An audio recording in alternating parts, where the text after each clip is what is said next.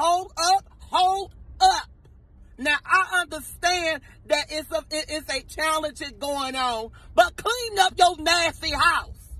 I understand that your background, I understand, I understand it, but I understand you so excited that the Holy Ghost had to raise up the broom. It was nothing but the Holy Ghost. Clean up your nasty house. You know better. And clean the walls. Them walls looking so nasty. I can see grease on y'all floor. Grease. And you talking about, nah, baby. Um, I just want to try this challenge. Oh my God. Clean up that nasty house. You know better. Look at me and go buy some Pine-Sol.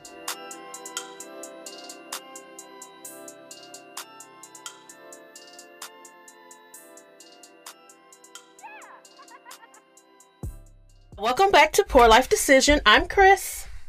I'm Doyen, aka Roxy's Human. I for, did you put your name on the thing tonight? Yes. I forgot to look. Oh, it only it only comes up when you speak on my the view that I have. Like I didn't see it at first. You Yeah. are Roxy's human. That's who you are now. Like, you, you don't have any other like. That's who you are. Designation in life. No, I'm just her human. When I was in high school, my mom had one of those those shirts that all the cheerleader moms get. Yeah, Yeah. because that's basically all you are. Anywho, so Doyen, what has been going on with you? to start while we're on the topic of Roxy. Um, today it was cold and rainy outside, so I took her Mhm. outside, and she was like, "No, ma'am." So we went back in, and like, I guess you don't have to go that bad because you ain't trying to go. Oh, yeah, it's cold and rainy here too, and it's literally like been storming all day, Mm. and it's supposed to continue till tomorrow. Like we ha- we're under a flood watch. Oh, yeah. The weather was like really decent until right when it's time to leave, and then it showed its Mm. ass. Mm. Mm. So what else has been going on? Um, I'm very proud to announce Uh, that uh-oh. I binge watched The Oval, Tyler Perry's The Oval, in like two to three days. Y'all, Doya was giving us like I, just these these very like detailed notes, and I was like, Right. "What are you talking about? I don't even know what you're talking about." Because I know you're not like going to watch devil. it. so I wanted to share it anyways, because I know you're not going to watch it. yeah, but Um, if I'm not watching it and you're sharing it, I don't know what you're talking about. and some of it still even gave me anxiety without me watching it because I was like, "What?" it was just like Tyler was like, I'm just gonna try some shit out and see how it goes. So like this dad, he like heard a girl like they're about to rape this girl. So he goes through and like kung fu fights this whole group of niggas. And one of them has a gun and he punches him in the stomach and he drops the gun and I'm like, that's not how any of this works. oh my god. We still have to watch A Fall from Grace. Don't watch it without me. Okay, because I really want to watch it. You you just tell me when and it's on. okay. Except for Wednesdays because that's when we watch uh The Magicians. But Okay. yeah, like I I cuz I need to see it now. It's like Yeah. Eh, it's like You have to do it for the culture watch. now. Yeah. Yeah. you have to. and I don't I don't particularly hate watch things, so I don't want to call it that, but yeah. it's like I feel like it's my black duty to mm-hmm. watch A Fall Especially during Black History Month. And Especially during Black History Month. That's how I got on the Oval because Sling TV had a section of like black TV shows and movies to watch, and they had it on there. And I there very much um watched every single bit of that show. there's another Tyler Perry show that's relatively Sisters. new. Yeah. Sisters. I feel like people like Sisters. Most people like the Ovals too much. People keep like I've had now three different people tell me I look like some girl on this show. One of the one of the characters on the show. And I don't watch the show, so I don't know who they're talking about, but they're probably wrong. But most of most of the time when um people tell me I look like someone, most of the time to me I don't look like that person, but I get it if that makes sense. Mm-hmm. But we have one soror who I swear she spends all of her time finding doppelgangers for people. and every time Shelly sends me a picture and says that I look like this person, I really do look like that person. Like she if she says that I look that she saw somebody and I look like them, I trust her. Like most of the time she's telling the truth.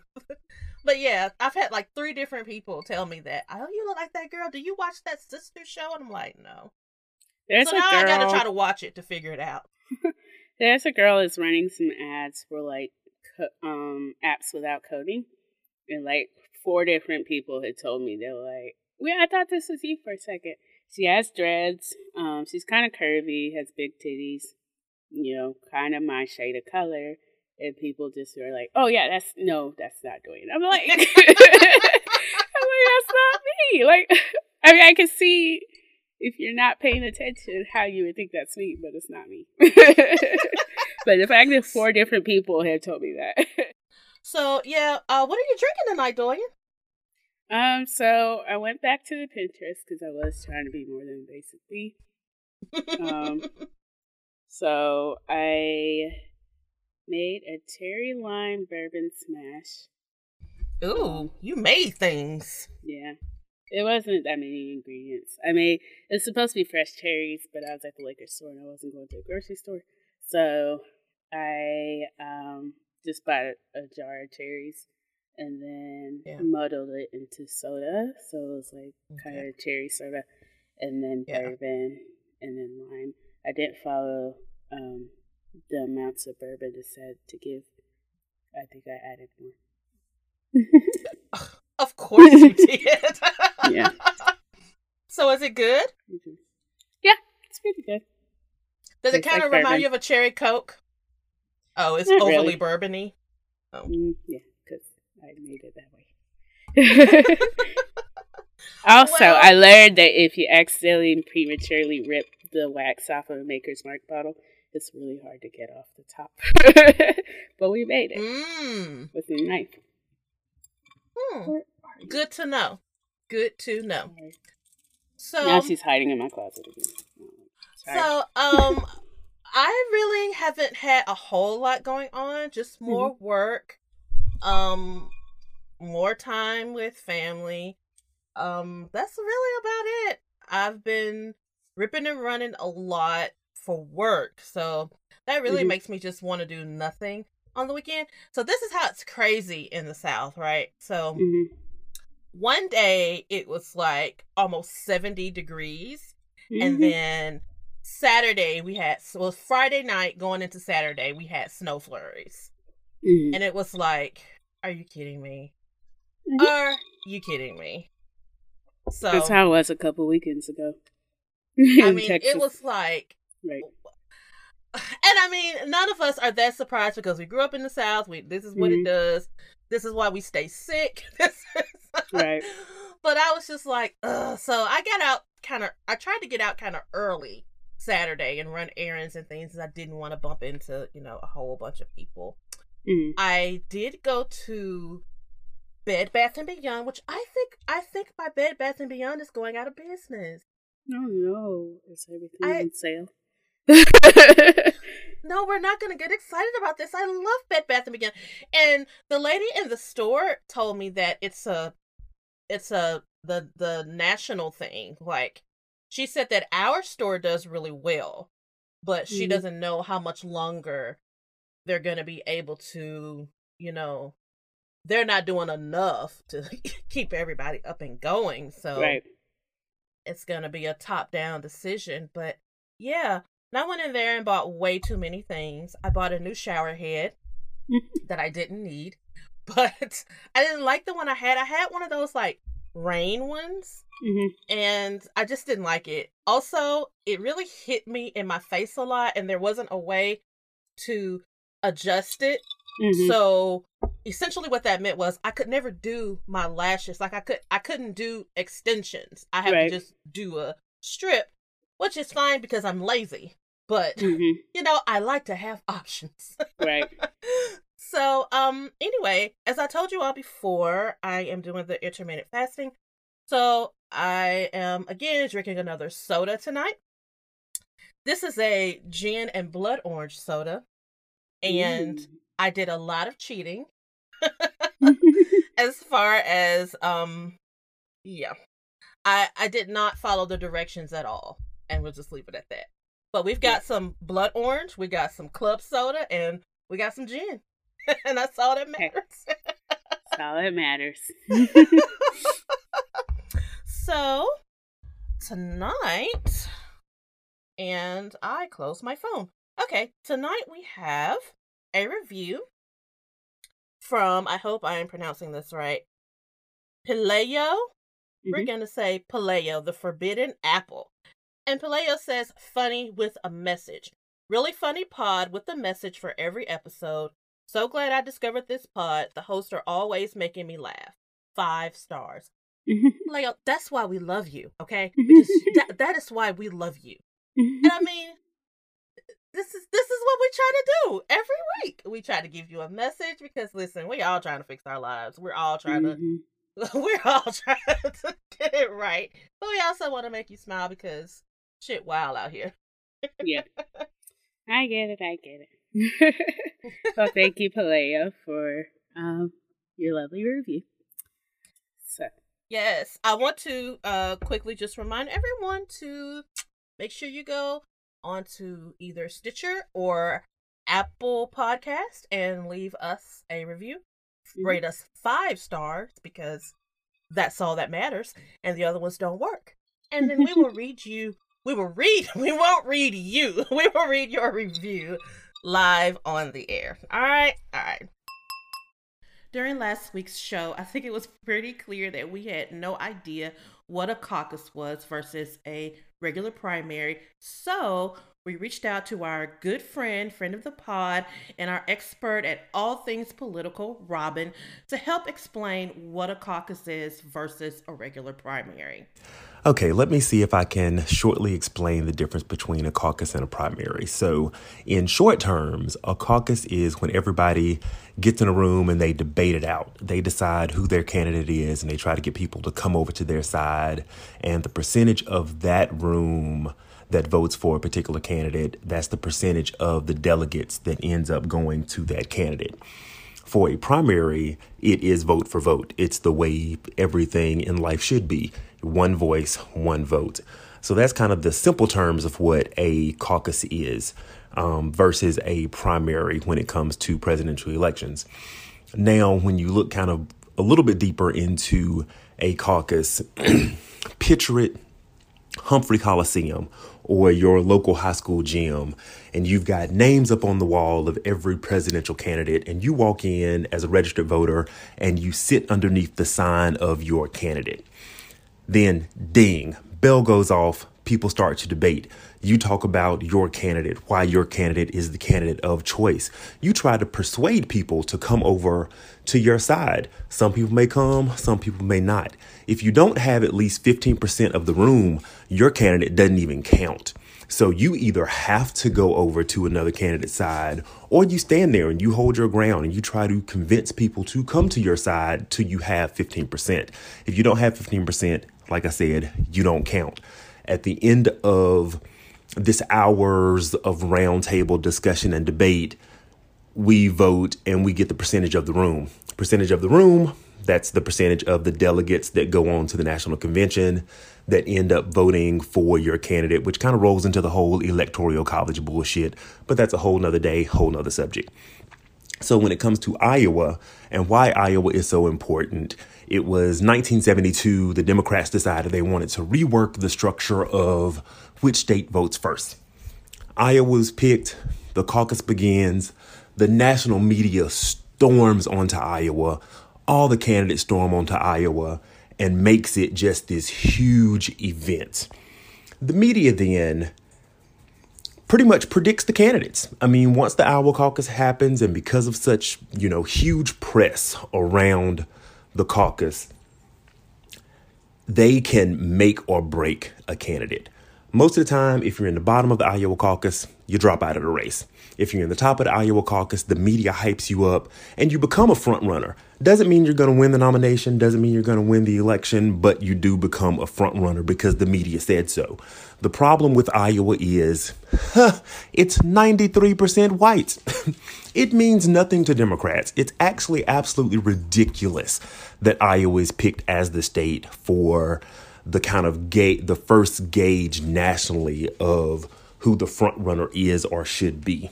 So that's one problem with the, with the Iowa caucus. I know this year in 2020, there's been huge news about the Iowa caucus and what went wrong because the Democrats decided that, hey, let's make it more available for everybody. So let's create an app. Let's create a phone system so we can have 10 pretty much like virtual precincts. Um, so these virtual precincts, and of course, the app had problems, calling in had problems. We get it. I understand. It was a shit show. It shouldn't be a thing anyway. so that's that. Then, of course, your first primary state you have is New Hampshire. Um, New Hampshire is huge because by law, by they, their state law, they are listed as the first state that can hold a primary, which means they'll always be first. New Hampshire, much like Iowa, majority white, doesn't gauge the election. South Carolina is the next state to hold a primary. They're going to give you a better view of kind of Democrats and what we're going to look like in the race at the end because there are more African Americans, more Euro, more rural and urban communities within South Carolina than in Iowa and New Hampshire. Hopefully, this kind of gives you a, a good little breakdown, gives you the difference between a caucus and a primary. Like I said, caucus, y'all gather up in a room, you vote, you debate. It's pretty much like hell debate club to be honest with you than more so of your classic your classic election. Um, definitely hey i'm here. My name's robin. Ask me questions. Send the girls at poor life decision all your questions. I will answer them the best that i can and update you as soon as i can. Have a great day guys. So on to current events. Um florida man he called cops on the man he was robbing. so he said he called the cops to tell them he'd been shot at two times. And then later on, he admitted he'd stabbed this dude after robbing him. So he met him on Grindr and realized he was a drug dealer. So he wanted to make some money off of him. So they met up at the victim's apartment and got into an argument. He, this is what the guy told the police. He said he punched the victim in the head and then grabbed a suitcase full of meth and hit him again before running out the front door. this sounds like this is where Tyler Perry gets his like motivation from. He gets motivation from Florida Man. Right. He just reads Florida Man stories. Um, so the victim grabbed a knife and started to chase him. Um, so the guy. Yeah, this part is where it got like confusing. really confusing. Yeah. So the yeah. guy swung the briefcase at the victim again, and then a small gun fell out. And the victim dropped his knife, and then they fought over the weapons. And then, as he was leaving, he got in his car to drive away. And as he was leaving, the man fired two shots at him and hit the windshield and driver's side window of his car.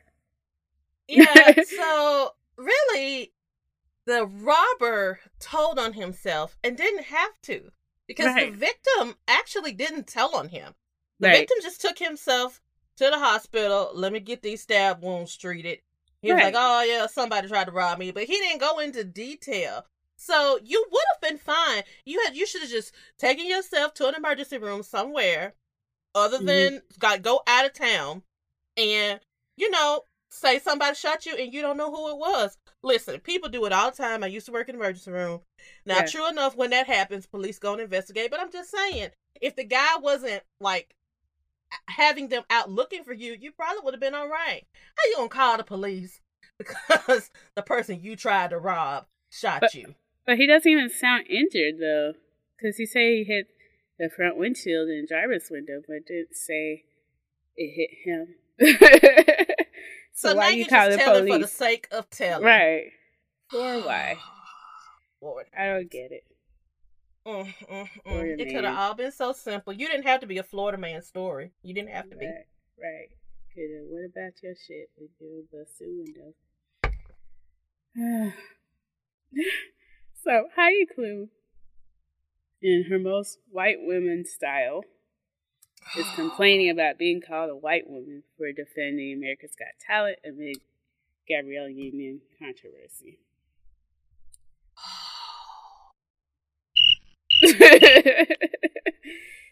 like, Thoughts and prayers. okay, girl. what do you want me to say? Shit. Oh. Mm. It really just annoyed me. Like mm-hmm. it annoyed me. And it's like I don't know anything about Heidi Klum, but I can picture how she said it. It's Right. called a white woman. Like, oh girl, okay. This You is like the white. the white girls called Becky that are crying about being called Becky. And I'm like, your life is so hard. Poor you. The discrimination you face by Oh, being called a Becky. you're so marginalized. Oh, Goodness. And it's like people just don't know. And maybe let me be clear, maybe she doesn't want to, but I just feel like people don't know how to be allies. Because you simply could have said, "Hey, I don't feel a hostile environment, but I take Gabrielle for her word. If that's how she felt, that was what happened to her." Like people don't know how to be supportive, but to be like, Yeah. no, I've never, no, there's this is the place, best place on earth to work, and, and you know, she also said, make that comment about, you know, they didn't tell her anything about her hair. No shit, girl. Like, it's just, Yeah. it just Yeah. makes me angry. Yeah. I'm gonna put her in the what's the what's the goop lady? Gwyneth the Paltrow. goop lady. Yeah. I'm gonna I'm gonna put her in the same box as I put the goop lady. 'Cause- See, she was cool until she broke up with Coldplay guy, and then she got annoying. Because her and Beyonce used to be cool. yeah, and she let her and Beyonce being cool make her think it was okay to send niggas in Paris. Mm. And when people tried to check her on it, she's like, "Well, it's the name of the song." Okay, bitch. You know what? Fine. So But, I've been um, done with her ever since then. Heidi Klum, doesn't she have black kids? Yes, yes. She was married to Seal Black Ass, Right. So I'm like, or might still. I don't even. They may still be no, married. I- they're not. No, they're no, oh, Okay. they're not together. so that was kind of what. I stopped fucking with her. with. she has not to say that like. Seal probably also was in the wrong, but I don't. I like Seal more than her. So Agreed. Anyways, yeah. So sorry, white women. Not sorry. Not sorry. Not sorry. So, um, Erykah Badu is going to release a fragrance that smells like her vagina, which her rationale is not wrong. So she talks about how, like, you know, niggas love. She says her pussy changes man. Uh, the man that she fell in love with and fell in love with I mean, her changed jobs in life. So I'm like, the rationale is not wrong. if you think about the men, the only men that I know of that she's dated are the ones that she has children by. And when you Mhm. think of what uh, each one of those men, she she really did do something to them. yeah, Like, Yeah. I think what was funny to me is like, um, girl, don't you remember Stranger? Like, this has been done before. like, Oh my Did- god, that's like one of my favorite like scenes of Boomerang, and there's I no know! like gifs of it, and I'm like, somebody has to make some gifs of this. oh, there are some gifts. See, that's the problem. You were looking for gifs. That's why. That's why you didn't see You know none. what? There are some gifts. I'm not doing this with you, but please send them my way. okay, okay. Because I posted them in another group chat when they sent when they sent this story to me initially, and I was like, "Excuse me, this has been done mm-hmm. before, ma'am." I remember being a little girl watching Boomerang. I mean, I wasn't that little, but I was young, and I had I didn't understand what was going on. I just was like, like that thirsty dude in the board meeting, smelling her panties. It's like I don't know what it means, but it's provocative. Anywho, big ups to Erykah. And one thing she did say, she was like, you know what? Um, y'all won't cover my music, but y'all cover this story about my vagina. So, and I was like, you know what, girl? Yes. Yes. Now, there have been some reports that she's trolling us, but I'm just here to say, I don't really think she is, knowing Erykah, and I hope she's not. The last paragraph cracked me up. Fans will have to wait for new music, though. The singer, whose last full length project was 2015's But You Can't Use My Phone mixtape, says she is not focusing on music right now. I don't know why that cracked me up. I was just like, oh, okay. Erykah's gonna give us what she wants when she wants. Was that her last? I guess it was. Yeah, I guess that mixtape was her last yeah, I um, like it. project. I'm singing it. Wow. Wow. You know what? I, I'm tired of begging people to give me music. Just Right. give me what you want me to have. That's just the way I'm gonna see it now. And you know, I'll just get excited when the time comes. Shit. Yeah, it's just like at least she's like she's not focusing on music right now, unlike Rihanna, who lied and told us we were getting an album in 2019, and it's a whole 2020, a second month of 2020, and yet here we are without an album. I fully believe that she had that album ready. It's ready. It's been ready. It was probably ready back when she said, but I don't know. Y'all kept bothering her. Right. See, I minded my business. So I thought this was cute, but it's also a really great idea. this I mean, couple. yes. uh, Asian couple. And so they live in Singapore and they had just returned from a trip to China and nobody wanted to go to their wedding because of coronavirus, especially because he is from the territory where like coronavirus is like hitting really big. And Mhm. so they just live streamed their wedding. And I'm like, that's perfect. I could do that at home. I could do that in a small room. I don't have to invite all of y'all to feed y'all.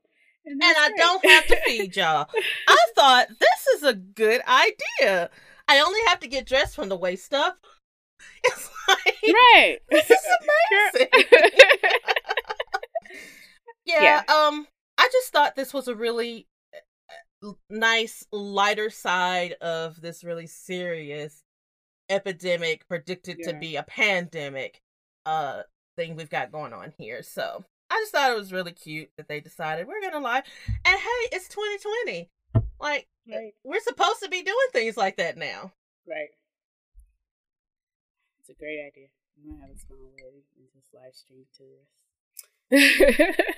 and I have I a expect I I expect you to send me my food then. how about no. How about if you are on the live stream list, you get to buy me a cheaper present, and then the people who had to show up have to buy me expensive presents. no? Okay. well, we will talk about that. I am befuddled, but okay. um, I'm just trying to tear it out, you know? I, I hear you. I hear you.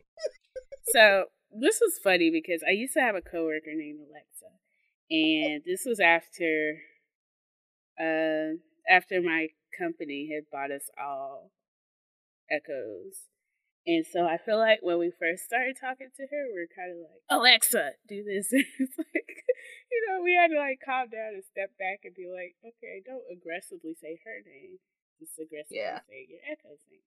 So this mom um, said that Alexa or Echo Dot or Echo products has ruined her six year old's life. So other kids are constantly bullying her and treating her like a servant.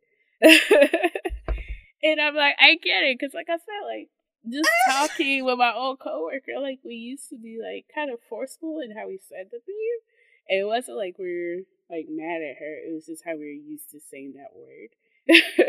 but also kids are rude and they're used to like, you know, kids logic is very flawed. And so they're used to telling this other thing what to do. And now they see a whole person. And so they're like, I mean, they're just being mean. switch. That's just the bottom line. But the shit is funny. Like, it's funny. like, lady, Right. like, why do you think Jeff really cares about? You know, I just some people, and you know what type of people I mean. I'm just so awed at their entitlement. You Right. think this man really give a fuck about you? right. I, write to you and I as hate a it for father. her baby. I hate it that her baby is getting picked on, and I want them to. I want her to talk to her baby about how to handle that because if she makes a scene, the kids are going to keep doing it. So, like, I want her to talk to her baby about how to handle that. But, girl, why do you think Jeff Bezos care? He don't care. Right. He don't even care about his wife. That's why he's single. I mean, I mean, if he gonna break me off with that type of payment, I, I he cannot care about me too. but mm-hmm. also, so this weekend I was trying to teach my Echo how to say my name because I hate the way she says it.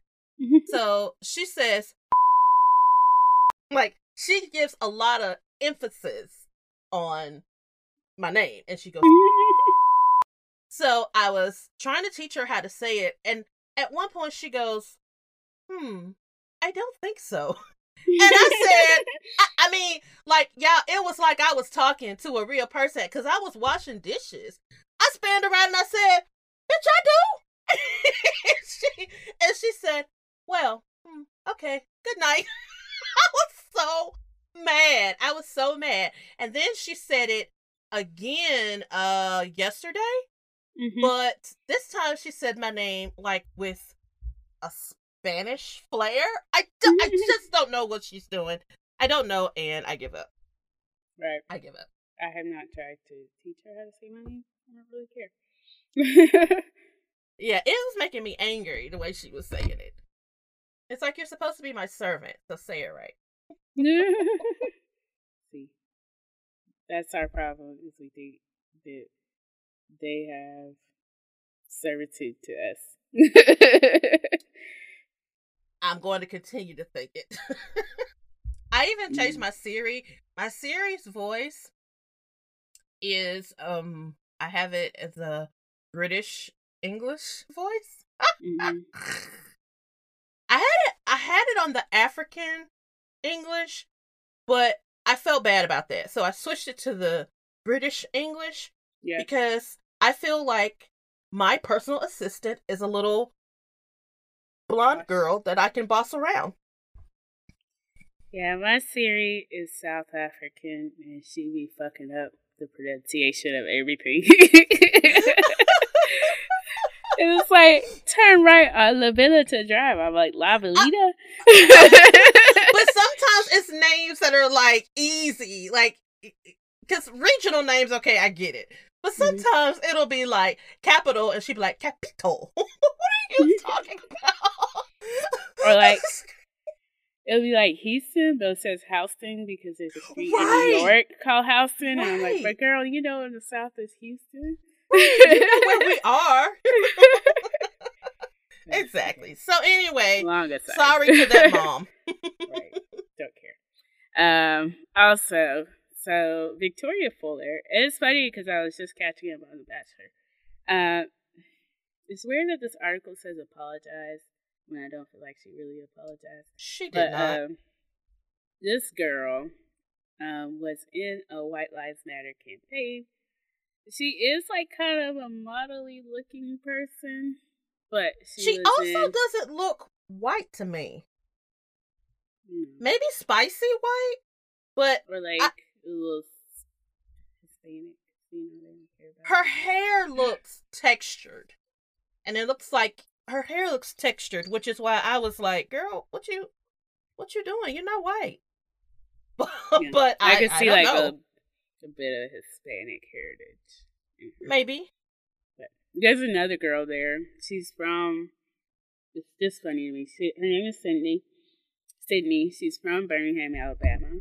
Her mom is blonde hair, blue eyed, white. Her dad is Dom- Dominican and black, but her dad does not come around. and she's like, people used to make fun of me because I was mixed race, but she doesn't look mixed race. She's like, she's like on the uh, Meghan Markle level of mixed race, where you can't really tell. and I was like, who who's making fun of you? Like, but it was growing up in the South, so you never know. But I was just like, you don't really look that black at all. but it was just funny to me. But um, back to this girl. So she was like, she started off with saying, "I'm sorry if you or anyone else's feelings were hurt." Eh, eh. That's not how. That's not how it goes. But then she later on was like, I definitely see how this could be offensive. I apologize immensely. Blah, blah, blah, blah. Yeah. I just don't believe you, girl. I don't believe you were in a White Lives Matter campaign. You knew what you were doing, and Right. that's that on that. Nice. I don't even watch The Bachelor, so I have no idea who she is or any of these people. But uh yeah. Well, yeah, so basically they were taking pictures. It was a group date, and they're all taking pictures. And um, one of them would win a photo shoot and the cover with the guy on a Cosmo. So Cosmo did have to apologize because she won Yeah. Because she was like making out with him during the group photo, and they're like, "Oh, we Yeah. like that." Yeah, and so they're like, "No, we like Black Lives Matter." Yeah, I, I did we just want you to know. and I saw that Cosmo was like, uh girl, we support Black Lives Matter. I'm like, yes, Mm-hmm. Cosmo, do your thing. right? So You're like, we enjoy black dicks. Please don't cut us off. yes, yes. yeah. I like that Cosmo Exactly. did was like, "Oh no, girl, like, we do not Exactly. believe into that." Okay, so we're gonna move on to the Oscars because that happened yesterday, and so congratulations to Hair Love for winning the animated short film, and congratulations. And that's pretty much all we care to about. story four. okay, let's go. I am Uh, happy for Parasite. Uh, I still haven't watched it, and I've got to watch it. I'm I am very happy for Parasite. Happy for Hair Love, and uh, I don't have any other categories I want to discuss. I can move on to the fashions if you're ready. But if you have another category you want to call out, Yeah, so I think Parasite. I think this was the year they decided that they were going to make Asians win. Uh, it's funny to me because, like, I I said I wanted to watch Parasite. I still don't really know what it was about. I thought it was about like just this family that moves in to with this rich family, and now people say it's a thriller. And I'm like, what is happening here? So I need to rewatch the trailers and make sure that I actually want to watch the movie. okay, yeah. Because I'm like, I don't fully know what this movie's about for me to be like, I- okay, let's go watch it. I don't remember the trailer, um, but I it seemed like I remember people describing it as a thriller that has a lot of like dry humor. Is it? Well, no, you didn't watch it. Never mind. No. I- What were you gonna say? I was gonna say, oh god, I forgot what it was. It was a movie Oh. with Thor in it recently. I don't know. it was like Clue with white people. Somebody. oh, oh yeah, yeah, yeah, Yeah. I did not. Is that Knives Out? Yeah, Knives no. Out. Knives Out. Yeah, I did want to see that. I haven't seen it, but I. Did I really to. liked it, so you should watch it. It yeah. looks. It looks fun. I'm I'm gonna um wait for Parasite to hit the Amazon thing first. Go watch it there. oh, um, they did say that Parasite was going to come to HBO, and I think that they were going to Americanize it or redo it some kind of way, and that really just kind of pisses me off. I don't really do want an. Americanized version of it. though. Like, don't do that. Leave it. If people like, and I don't, I don't know for whose benefit that's for because Right. HBO runs foreign films all the time Mhm. and people who want to see a foreign film are going to be fine with reading subtitles. It's not a big deal. right. So, yeah, I don't know whose benefit that was for, but that's what they said this morning on CBS America or CBS Good Morning. I got Good Morning America and CBS this morning confused. but yeah, that's what I'm saying that, that they were going to Americanize it. And I thought, and as soon as they said that, I thought to myself, you meant whitewash. Oh, no. And we're not interested. Right. we're not interested. Okay. All right. So Ready to talk about on the fashion? fashions. I have so many notes. I want you to view all of the notes I have about. Oh well, good for you. okay, to start, I haven't let written podcast notes in like well over a year, but I have notes about these fashions because I wanted to make sure I didn't forget anything. Um, to start, Cynthia Erivo has been showing out at every single award show we've seen her in. Listen, that is what I was saying in another chat. I was like, she ate this, and in all honesty, she has been killing it on every red carpet. Like she i like i am an equal opportunity um praiser okay so Mhm. while she may not be my favorite person the girl is doing it and you cannot take that away from her like she looks great she just she hasn't missed not once and and she's really a gorgeous girl and she really has the like because yes you can wear a beautiful gown Mhm. but she also has like the attitude to pull it off. But it's not like I don't know. I don't know how to describe it. She's got this confidence, but it's not cockiness. Mhm. And on the red carpet. And she just looks like an angel. I mean, she She she hadn't missed. She has not missed. Um, in contrast, Billie Eilish continues to miss every single time. what? I I do not like people coming for Billie Eilish, and I don't even like her like that. I don't. I only know that one song that be on the radio. I don't listen Mhm. to her, but I guess because she she's a teenager. how she look.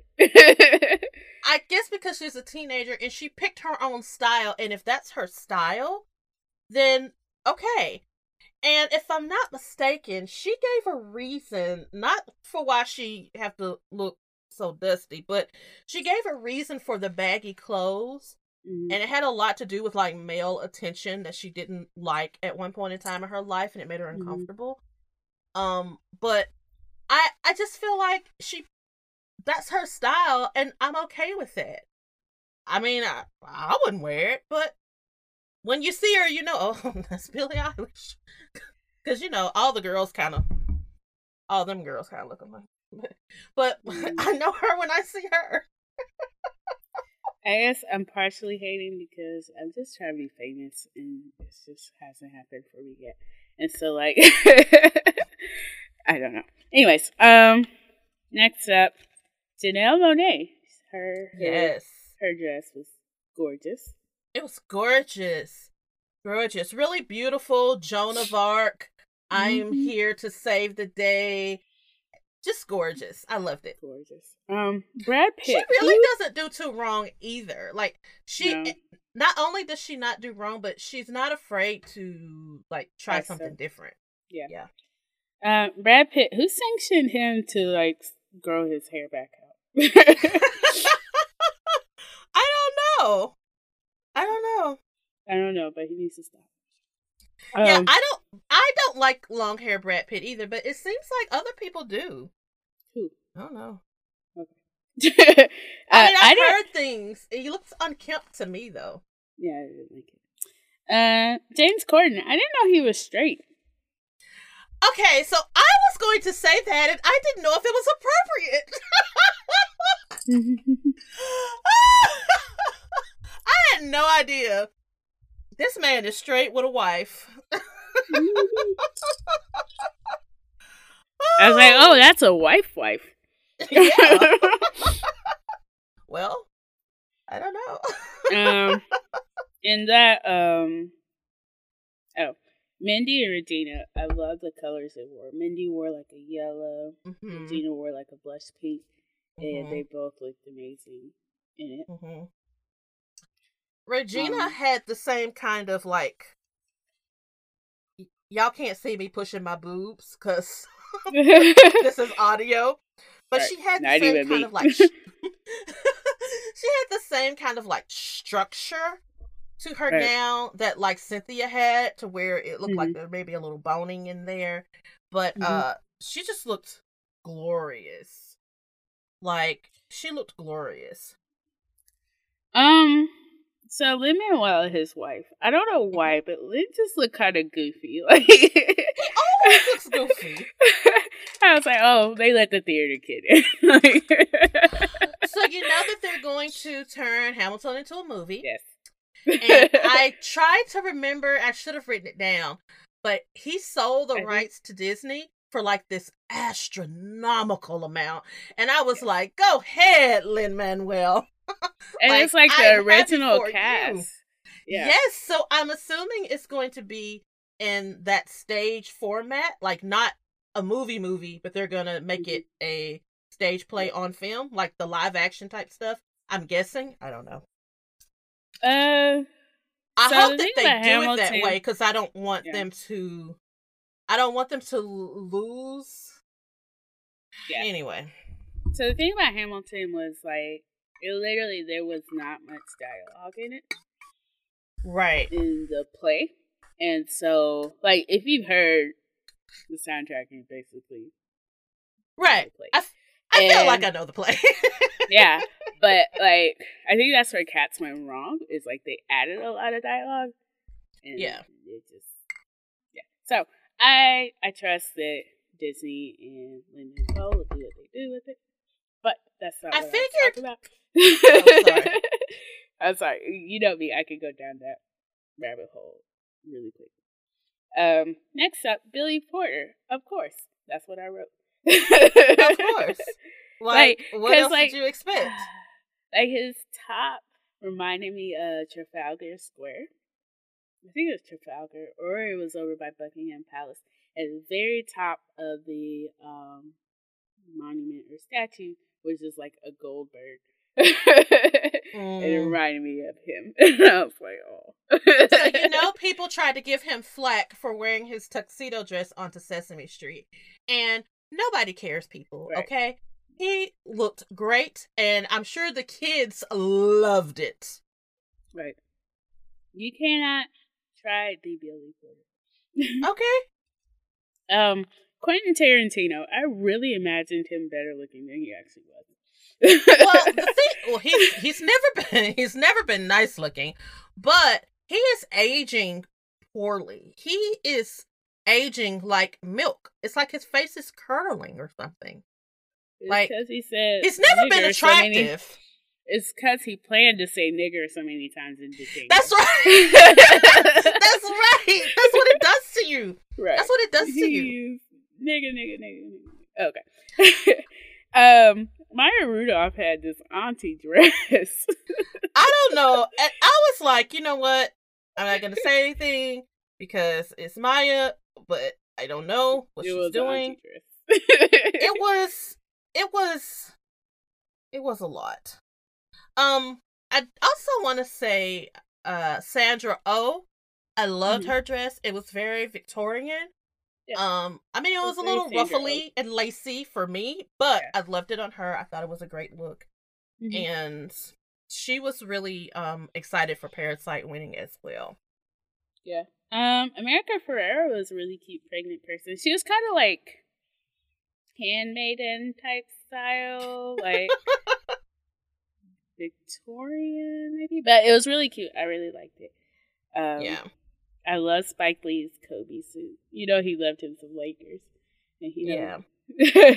as a part of that, you had to love Kobe. His wife looked really nice as well. She did. She did as well. Um, so I saw this picture of Robin Roberts and Mike Strahan, and I thought I was gonna have to fight Robin, but apparently she's a lesbian, so we're good. Are you just now knowing that? no, I've never like really been into her love life or anything. But I was just like, No, she- two- It was a big deal. She kind of sort of came out on the air, and it was a big deal. no, no, I miss all. But but I did some deep googling, and I saw them on. I saw them on a double date. And Michael Strahan, this is like a couple years ago. So Michael Strahan was with a 26 year old, and they're like Robin Roberts with her age appropriate life partner. I'm like y'all, y'all shady for that, but yeah, no, I I they looked that. cute I together. Yeah, they look good. It was a good mix, and I'm glad that she's not sleeping with my man. So, so that was that for the Oscars. Um, congratulations to Matthew Cherry and Toy Story 4 because I love Toy Story 4.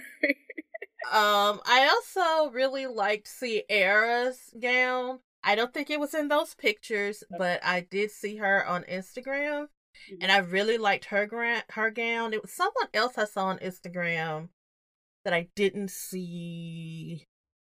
I don't remember, but I really liked hers because it was like, was Charlize, was she in this set of pictures? Yeah, it was very like it was Okay. simple but looked good. Like I, I, I They like the way she looked, dresses. even though I don't care for her anymore. Yeah. She looked really nice. Yeah, it was, they had similar dresses from what I saw. Yeah. Alrighty. All right, so we are going to take a moment to hear from our sponsors, and we will be right back. Do, do, do, do, do, do. Ah.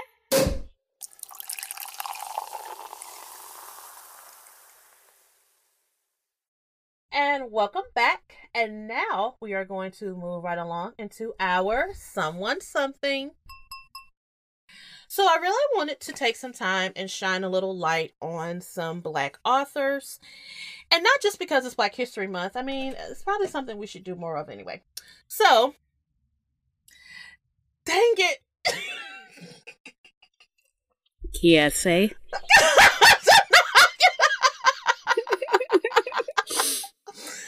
Y'all just forgive me because like I'm tired. And then Jen. And then I'm tired. And then Jen. Okay, and Doyen knows me oh so well. So wanted to shine a little light on Kiese Laymon. Kiese is an American writer, editor, and professor of English and creative writing at the University of Mississippi. He's the author of a novel, Long Division, two memoirs, How to Kill Yourself Slowly and Others in America, and Heavy. Laymon's work deals with American racism, feminism, family, masculinity, geography, hip hop, and Southern Black life. Lehman was born and raised in Mississippi and earned his Bachelor's of Arts degree at Oberlin College and his Master's in Fine Arts at Indiana University. He also attended Jackson State University, where his mother worked as a political science professor, and Millsaps College, where he was suspended for a year after taking a library book without checking it out. Y'all really need to read his memoir to get all the deets about that. His mm-hmm. suspension followed ongoing criticism from the administration, including the president, George Harmon, who believed his controversial pieces on race in the school newspaper adversely affected campus and alumni relations. His 2018 memoir, Heavy, deals with his difficult relationship with his mother, who instilled in him a love of reading and discipline and skill in writing, but who was in an abusive relationship and lived on very little money. And that really did have a big effect on Kiese. Kiese um has is the winner of the Carnegie Medal for nonfiction, the LA Times Isherwood Prize for autobiographical prose, Barnes and Noble Discover Award, and Audible's Audiobook of the Year. His memoir, Heavy, was also named one of the best books of 2018 by the New York Times, Publishers Weekly, NPR, Broadly, Library Journal, The Washington Post, Southern Living, Entertainment Weekly, San Francisco Chronicles, and the New Yorker Times Critics. So that was just a really small snippet into Kiese Laymon.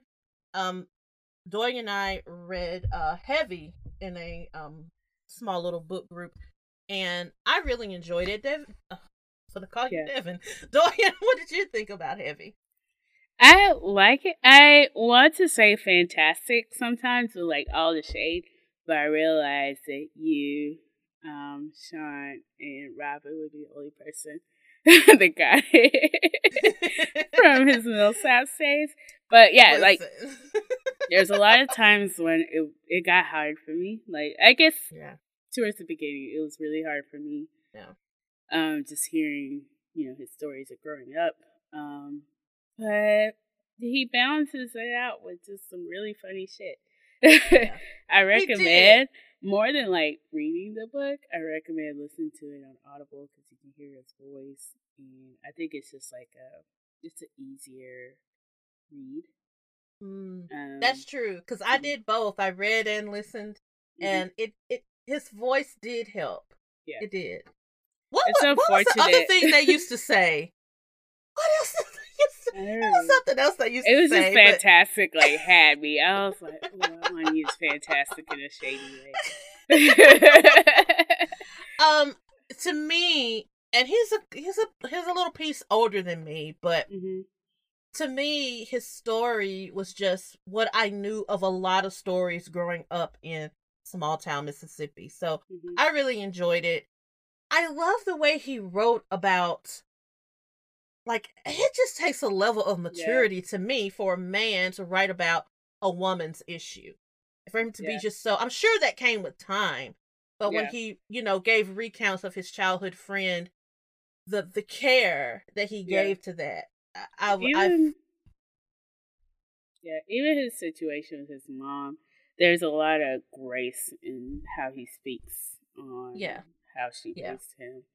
And we could all see that like she was trying to do her best, but she failed miserably. but well, um, I don't think she failed miserably, but I, I don't know. I think she fucked him up pretty bad. but uh yeah, like she was trying to do her best, but I don't think it was the best approach to raising him. right.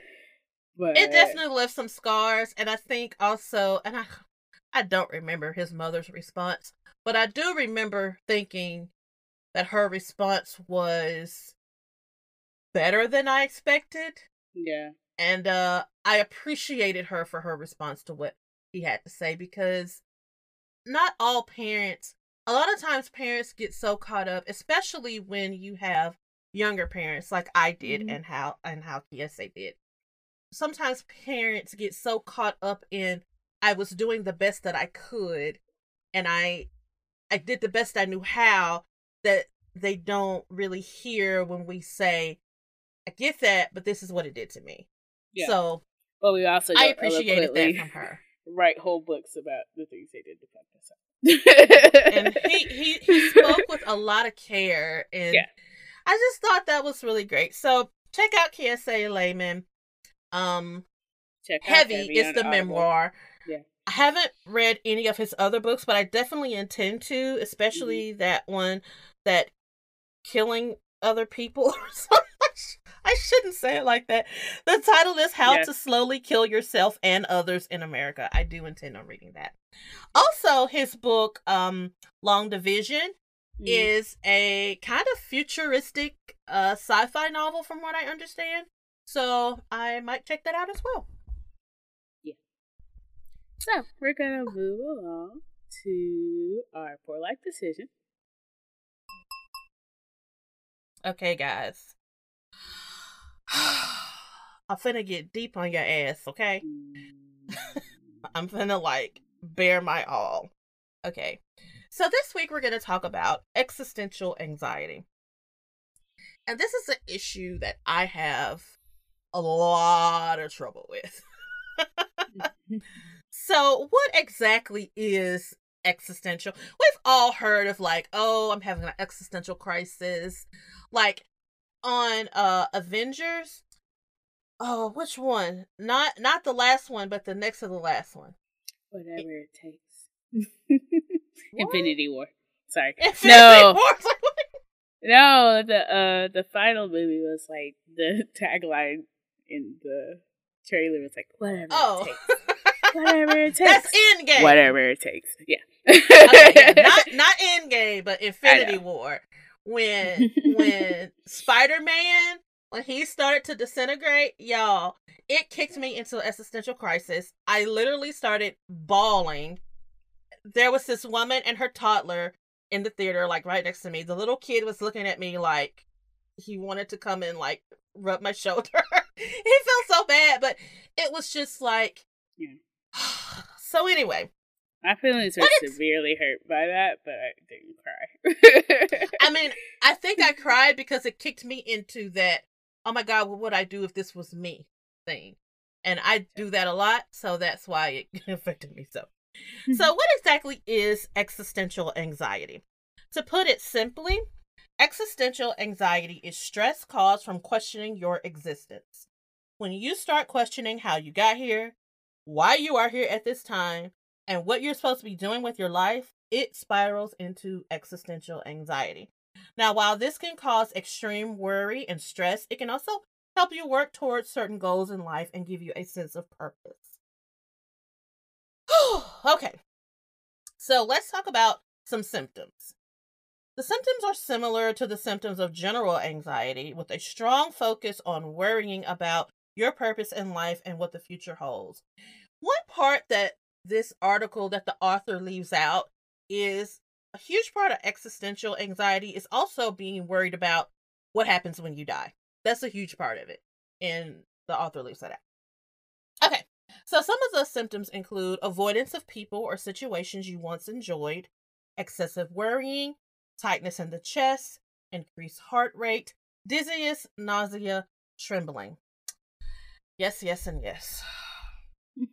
so we're gonna so we're gonna talk a little bit about how we cope with extension. I can't even talk now. Existential anxiety. So, existential anxiety often stems from thinking too much about the future. Someone once told me that anxiety is being worried about the future and depression is dwelling on the past. And I it thought, was me. What will your career be in 10 years? Will you be married? Will you have children? Will you be happy? If you think too much about all these things at once, they can become overwhelming. Instead of feeling as though you have no control over your life, there are simple ways you can start working toward long term goals today. So start by thinking about what makes you happy. Make a list of everything you can think of that brings a smile to your face, no matter how big or small. Try to keep writing things down until you've filled an entire page with ideas. So, guys, I think this is like the second week that we've come talking about keeping up with things that make you happy. You know, Doyen's only going to do 30 days of happiness. I don't I don't know why, but but uh again, this is a really good idea. Like it it may not sound like much, but it really is. Focusing on what makes you happy, it really works. It kind of makes me think of um the Gabrielle Union book, where she is Uh-huh. her list is real short to start, but like imitation crab, and I was like, you know, I like imitation crab as well. I don't always have to have the real crab, but anyways, you know, You know what? like- I like I like imitation crab if it's done properly, but I don't know how to do it properly. So when I buy it at the store and then try to like lump it in a salad or something, it tastes awful. I I'm a child, so I literally buy it at the store and then like microwave some butter and dip it in the butter and eat it. yeah, my mouth child. just fell wide open. but uh even things like making lists, making lists make me happy. And so I would have the first thing on my list would be like making lists. So So- Doyen finally filled in some things in her planner. And that And made Chris planner- happy. and her planner is so neat though. It's like you can tell that that's a happy place for you because she's got stickers, like everything is properly bulleted.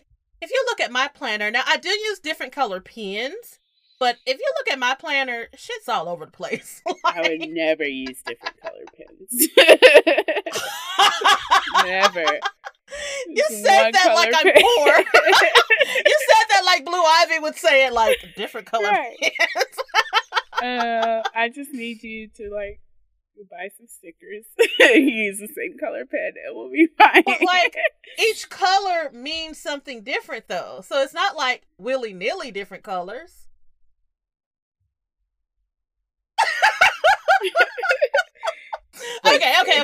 okay, okay, okay.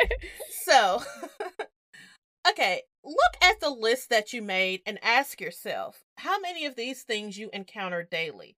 If it's close to none, try to find a way to incorporate those things more often. So, like, you know, for instance, they give the example of reading. Perhaps you reading makes you happy, but you really don't have a lot of time. You know, um, so I'm going to give you two suggestions. The first one is one that the article gives, and it's one that I do myself. Make sure you designate some time right before you go to bed to just read a chapter of a book, even if it's just one chapter. And you know, that doesn't take a lot of time. That doesn't take a lot of time, and it'll help you wind down. Another thing, uh, I think Doya mentioned this earlier in the show, is getting used to audiobooks. It took me a while to get into audiobooks because I'm so easily distracted.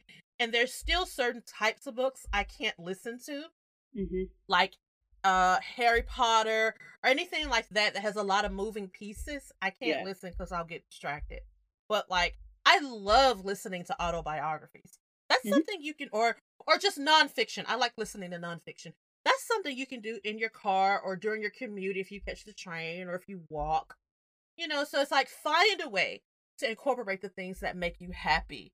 Uh, they even said like, you know, maybe you want to go sit by the lake and paint. And I thought that sounds so peaceful, and I would get so pissed during that process. right. Because what's in my brain is not going to match what's on the piece of it the never canvas. does. And that's going It to be never a problem. Like, so I also like, especially like when I'm scrolling on Insta, like especially when I'm tired, I start to check notifications like a mad person because I just don't like all of the things on my. So um, I stop and think, girl, like you've already seen all these Instagram pictures. Go read. Yeah. Go read Yeah. something. And reading Yeah. has been such a solace in my life because even as a kid, like I talked a lot, and everybody doesn't really want to hear what I want to say. And so, reading was a place in my imagination for me to go and imagine new worlds, um, learn empathy for things that didn't fully like affect me. So even like I remember I read Anne Frank at the age of Anne Frank writing the book. and so like I understood like her issues and her problems, like not being able to leave her home, you know, and like being in hiding because I was her age. And so um this year I'm actually like aiming to read only books written by people of color. and so in that I am trying to learn to empathize with situations that may not necessarily be mine, but there's a link as being a minority in a person Yes. who's, you yes, yes. I do not read as much as I I still read a lot, but I don't read nearly as much as I used to. And I think that my life being so stressful, uh, I think that's a reflection. I think that if I read more, I probably would stress less. Okay. so, are your interpersonal relationships causing you exten- existential anxiety? Oh, God. Whether you spent your entire life dreaming about the day you'll get married or not giving it much thought, chances are at some point you'll meet someone who you connect with. That initial spark can be both beautiful and terrifying. We've been so oversaturated by the typical Hollywood love story that when we find our perfect match, we may not even realize it. You may not have one soulmate, and your true love may not look like a movie star. And if you spend your entire life looking for someone who ticks every single box, you may spend your life disappointed in everyone. If you found someone you click with, don't get rid of them just because it doesn't seem like a fairy tale romance. Now, listen up here. This is really important.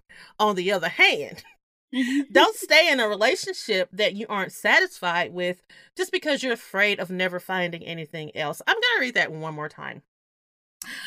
Do not stay in a relationship that you're not satisfied with just because you're afraid of never finding anything else. Settling is never the best option. There will always be someone and something new and exciting. I'm so glad that the Lord has not given me a settling spirit. And that's all I'm going to say on that. The Lord gave me a spirit of trying to fix people who may not know they're broken. Okay. That's all I'll Um, say there. Will you have children? Will you travel? What does life have in store for you? Sometimes we're faced with so many decisions at once that we're unable to decide anything at all. Even something as simple as deciding what to eat for breakfast or where to spend our free time in the afternoon can seem daunting when dealing with existential anxiety. But making decisions helps you to progress, so it's important not to get too hung up on all the small details. Remember that making one decision doesn't necessarily close all the other doors. So, mm-hmm. for example, like if you do have children, you can still travel. If you study a certain subject in college and then later on decide you want to do something completely different, you can do that. It may be complicated mm-hmm. because the article says no problem. Now, I'm not going to say no problem because, listen, I recognize that there may be some problems, but what we're trying to tell you is it's never too late. And Mhm. if you extend, if you expand your imagination, you can always find ways of doing nearly everything you desire. Just Mhm. maybe not always in the exact same way you envisioned it. Um so I'm going to be really really personal now and talk about having babies because that is something that I have that's just all I've ever wanted out of life is to be somebody's mama. I was not that girl. I didn't care about no wedding. You know how you have the girls in school who like map out their whole weddings, they write it out, they've got the color scheme, the songs, all that. I didn't care about none of that. I, I think I kind of assumed a husband would come along with it. I can see that being you too, doing. I kind of assumed, like, I mean, I guess I want a husband. That's fine if you're there, whatever. But all I wanted was a bunch of kids. And so now I have to come to terms with, you know, I can still do that, but it may not look the way I thought it would look. And that's not easy to get over because I did have a way that I wanted to look. I had a way I wanted this to work out. And we all know that life very often is like, well, fuck your plans. But sometimes it takes us being willing to say, you know what? Just because things aren't working the way I thought they would, or because it doesn't look the way I thought it would look, that doesn't mean I should sit here mm-hmm. and be, I don't know, depressed about something that I think I can't have or I think I can't do. Because I absolutely still can. It just may not be in the fashion that I once envisioned. Yeah, I think especially this recent job change has made me realize that, like, yo, sometimes I think things are gonna work a certain way, and and then it doesn't, but then it still works in a way that I kind of imagined it to work. and so, like, I'm like, I mean, honestly, I've been pushing the marriage deadline back forever.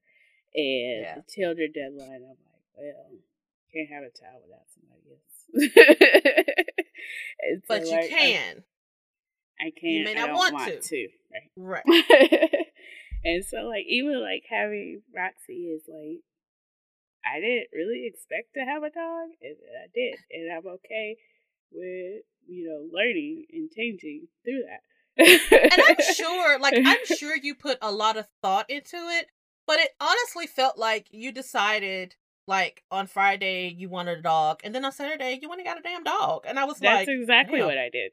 I like, was there was maybe no thought put into this. Like I am crazy, but Um, I- maybe that's why I haven't gotten a dog because I keep giving myself time to think my way out of it. Because every Yeah. time I decide, okay, now's the time, then I start thinking, I don't, I don't, I'm not gonna be able to clean up after a dog if it gets sick. Like, I don't Yeah. think I'm gonna do that. Well, she's an adult, so she's usually fine. But uh, yeah, like even like the kids, I tell people I'm like, listen, a baby's just gonna have to sneak up on me because I'm never gonna think I'm ready for a kid. as long Yeah. as like I'm physically healthy, and that's a lot coming with diabetes. But as long as I'm physically healthy and able to like not harm my baby because of my health, it's just gonna have to sneak up on me because I'm not gonna ever be feel like fully ready. I'm just not. like I'll hear my friends say things like, "Oh, you know, um, Coco, that's a dog. Coco ate something bad and now she's sick and she's thrown up all over the place or whatever, whatever." And I'm just like, I can't do it. Like, I could clean up behind a child only because you're my child, Mhm. but if you weren't my child, it would be very difficult. But I used to put patients like in the triage room and then they wait there for the nurse. Uh, this lady was there with her baby and he was sick. and she had to run back out to the car to get her um to get her insurance cards and stuff. And I said, "Oh, just sit him in the chair. I'll watch him." So I'm in the triage room with him. He throws up, and I started backing away. And he's like a toddler. He's like one or two. He's reaching for me, and I'm like shaking my hand, backing away. I feel so bad because it's like I can deal with anything. I can clean up poop. I can I can do anything, but something about throw up, I just can't. And Yeah. like I've I'm the oldest of six kids. I've cleaned up plenty of throw up, but Mhm. it was a task, and there are a lot of times when I also wretched from cleaning it up. So it's like it's just a chore, and I know I wouldn't be able to do that with a dog. I'm sorry. Yeah. Um, so far she hasn't gotten sick, but it's just like my love for her overwhelms me so much to the point that I'm like And literally people tell me. yeah. Yesterday just today it was cold and rainy and I was like, I hate being out here in this cold, but I want her to make sure she's not uncomfortable. Yeah. I'm a sap. Y'all, Doyen literally was like, I think I want a dog. And then the next day was like, I got a dog.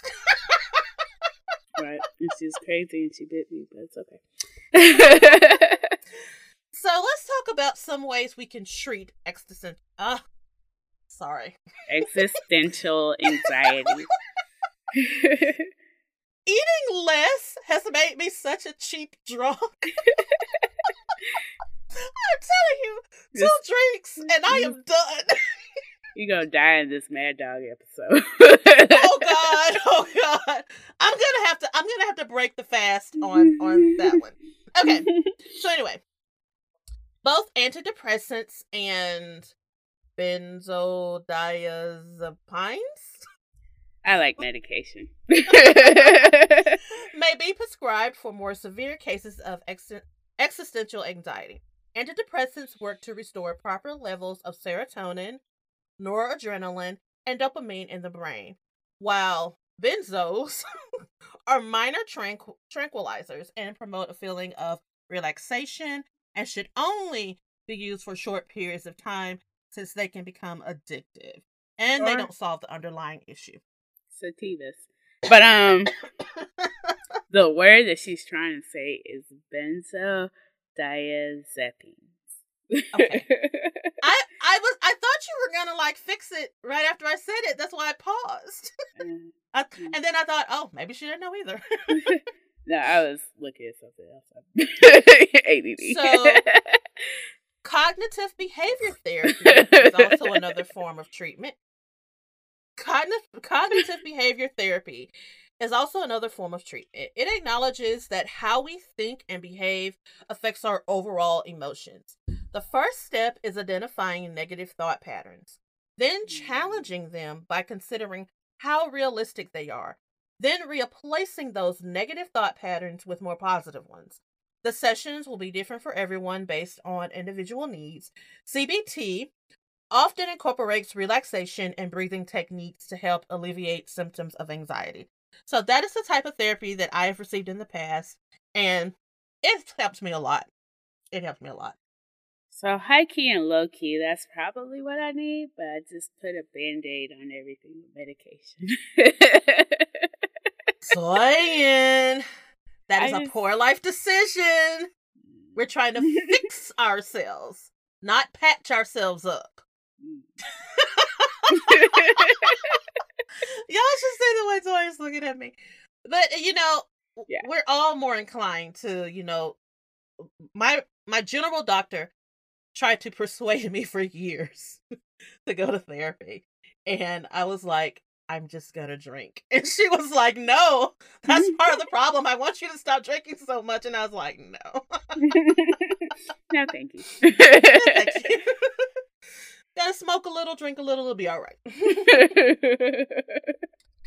Existential anxiety may not ever completely go away, and that's okay. Without a bit of anxiety over our purpose and future, we would never make any progress, and that is so true for me. Mm-hmm. The important thing to remember is that you are in control of your own life. Grounding techniques are a great place to start when you're dealing with anxiety. These techniques are designed to help ground you in the world and take power away from your anxiety. That's the five things, right? Like five things you see, four things Yes. you feel, three things you smell, two things and one thing. Yes. That's yes. Look at look at Doyen remembering. yeah, I make up things every single time. I'm like, what's five things I see? Like, three things I feel. like it, it changes every single time, but it's okay. Listen, I do too. Self care is another important consideration. If you aren't taking the time to care for yourself, you won't have the energy to deal with your anxiety. Make sure your batteries are fully charged each day by taking a few minutes to think about you. Um, so my mom pointed out to me the other day that what I call self care is actually self destruction, and it hurt my Well, feelings. That's rude. And, and then when I thought about it, I was like, "Mm, she may be right. like to me, self care is like spending the day in bed watching Netflix, eating popcorn and wine. And my mom was like, sure, if you do that on a Saturday, but you can't do that Thursday, Friday, Saturday, and Sunday. and I was like, but why not? right, it's self care. right. Yeah, I oh. think especially with our generation, it's like we gotta realize that like self care is a thing, but we also need self discipline. yes, yes, and yes. you know, those are both things that you need in your life. I think we like to care language. and not discipline. Yeah. yeah. so, to wrap things up, the author just reminds us that existential anxiety doesn't have to control your life. With a little help, you can overcome the suffering brought about by this condition. So, you know, message us, email us, let us know what you think about existential. I I feel like that is a type of anxiety that people in our age group specifically probably s- suffer from because we're all starting to whether you're on the low end of our age group or the higher end hmm we're all starting to reach phases where we're considering like okay what is my purpose in life? What am i supposed to be doing while i'm here? Um when am i going to or am i supposed to have a family? Yeah. how do i make that happen? What happens when i die how can i prevent myself from dying like all these things Yeah. are things that people in our range like mull over and so And we just want to encourage you to first read the article, but also like get some help because it's rough out here.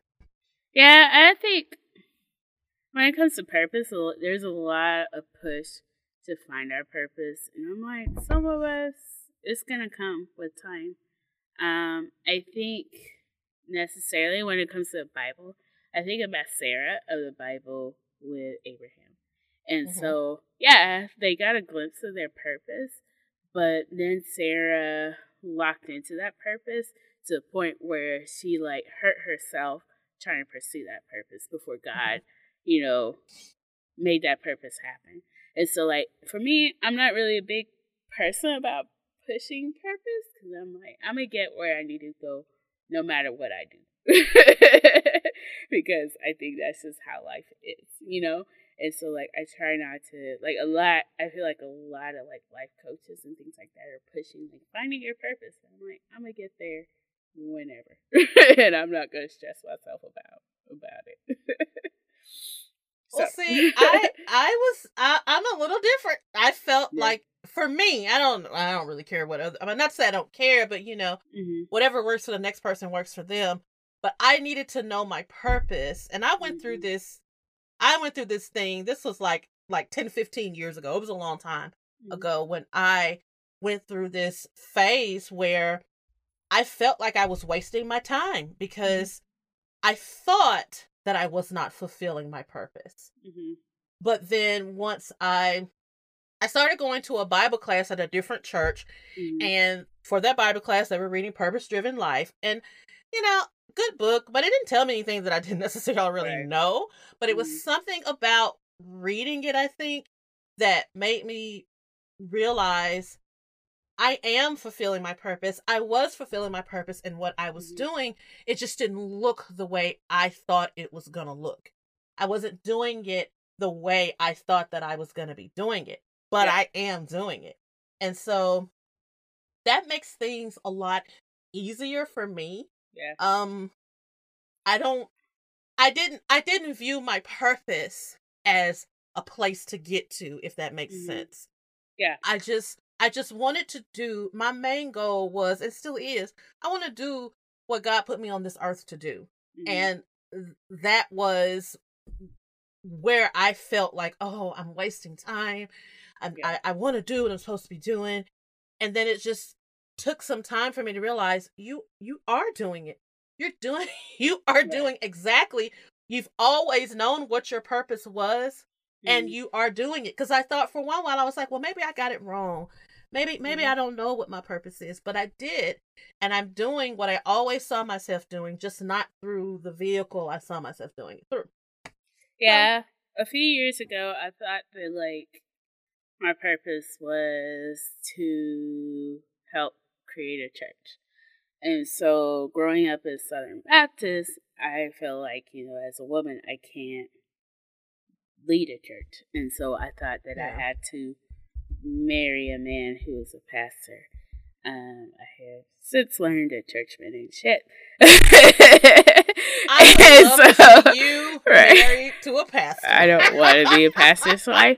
And and so like I've learned to this day, like I feel like part of like what makes me happy is creating. And so like, you know, graphic design, you know, things there's things that I love doing and I think I could Mhm. see myself in helping to create a church in that way. It doesn't mean that I had to be a pastor's wife. And so that's what I mean by like purpose. So Sarah knew that like God said that Abraham was to, you know, birth all these people. And so because she knew she was barren, she brought her, you know, slave or mm-hmm. whatever to have mm-hmm. a child yeah with Abraham and then Abraham like the girl like mistreated her. And it's because we're Yeah. women and we want to plan every single thing out. At the end of the day, it's like we can't plan every single thing out because it's not Yeah. the way that we're meant to. It's not the way that God intended for us, you know, like or what Yeah. I got from that was slightly different, and it's also what I got from figuring out my purpose, like you said. It's Mm-hmm. still slightly different. I think people try to be too specific, Mhm. and I think that's what happened with Sarah. Yeah. She tried to be too specific, and I think that, and I think that people just try to zone in on this one thing, right? but your your that doesn't have to be your passion it doesn't have to be so singular you know i felt like i always knew what i wanted to do with my life and i Mhm. felt like that centered around helping others Right. and not just helping others but fighting for others specifically for people who weren't capable of fighting for or defending themselves and by the way i never wanted to be a lawyer. That's not where i'm going with this. But but i am a horrible lawyer because i would be like because damn. Anyway but i'm just saying i think that people get too specific. Right. and that's what causes us to be in such a anxiety an existential anxiety filled like rage because we're trying to get to this one thing. And it's like Doyen said Mhm. Do it naturally and you'll get there whatever it is you're supposed to be doing as Right. long as you approach life with a pureness and like if you're approaching life with that sincere you know uh endeavor to do what it is you're supposed to do you'll get there and Yeah. you may already be there just not the way you thought it would be Yeah. Yeah. Yeah. So I think we all have our ways of coping. And I think like like I said, for me, like I prescribe every single thing that I think is gonna happen and that it's never happened that way. And so as I grow up I'm like, well, you know, I know I like this thing and I can pursue this thing and within that thing maybe it might lead to another thing and another thing. And so like I'm very regularly taking a step back and be like, okay, well, just do this thing that you like and see what happens from there. exactly. Exactly. All right, Dorian. So we're gonna move on to our favorite part of the show. They'll buy you a drink.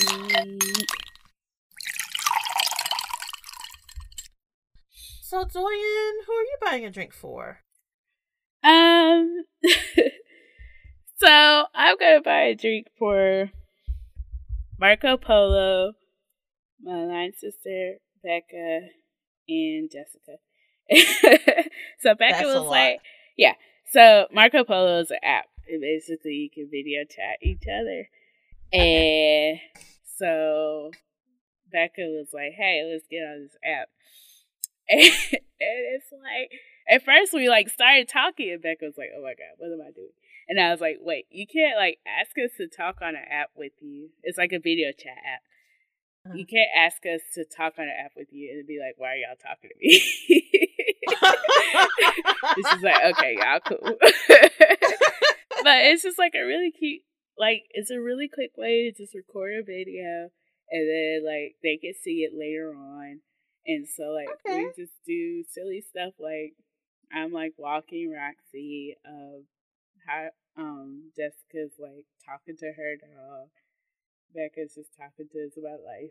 you know, like it's just really, it's a really great way to like relate with each other Cute. when we can't see each other all the time because they are all the way in another state and I'm here. and so it's just, I I love being able to see them and talk to them and tell them stupid shit. I'm glad you explained that because I really thought you were talking about like Marco Polo. Named Marco Polo. So. I thought you were talking about the game. oh, there's a Which game. in Like essence pool the, way you describe the way you describe what you're doing on the video chat, I mean that kind of sounds like when you play Marco Polo. So You should download it. It'll be great. sure. but yeah, I was like, uh they went swimming somewhere in Marco Polo. Okay. so I'm going to buy a drink for my secretary. So I have a new secretary. and I know y'all think I run through secretaries like mad crazy, but honestly, I don't. It's just that I'm really good at hiring people and I'm really good at picking like good people. And so my supervisor um made me switch with him.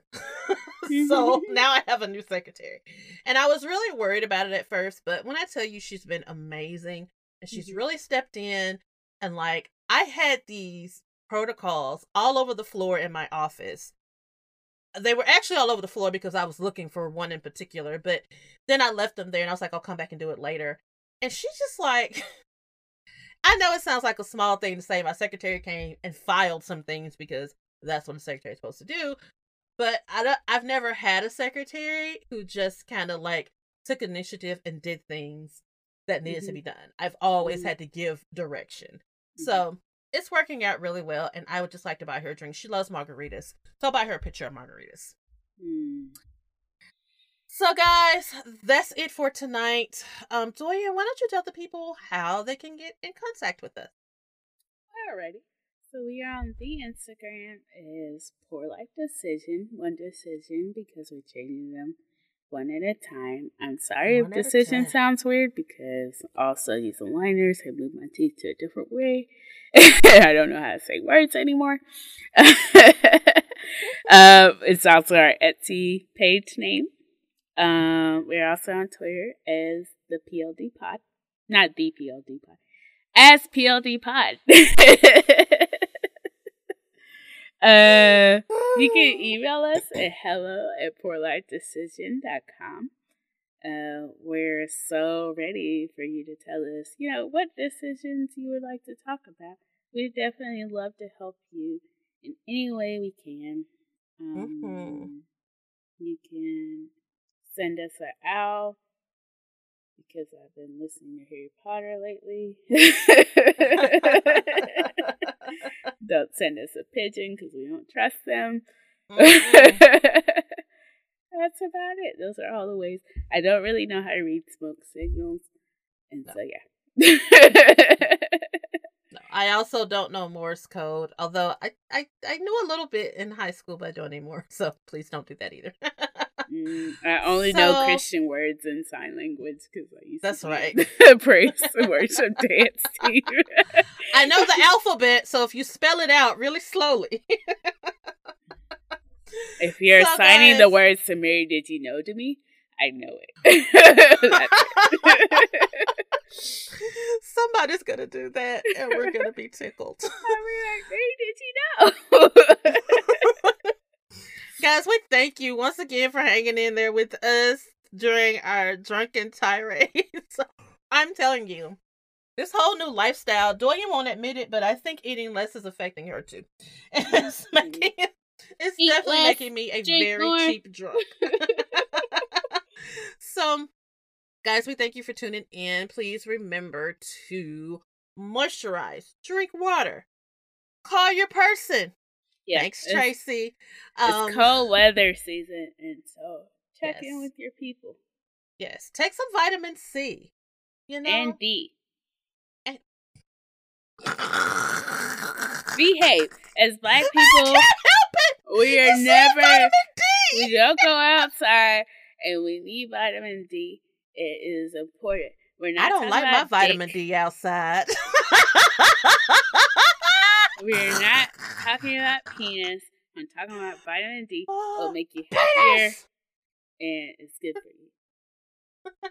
also, take milk thistle because it's good for uh, rampant drinkers. That sounds gross. we love you guys. It's a pill. I can't taste it oh, okay.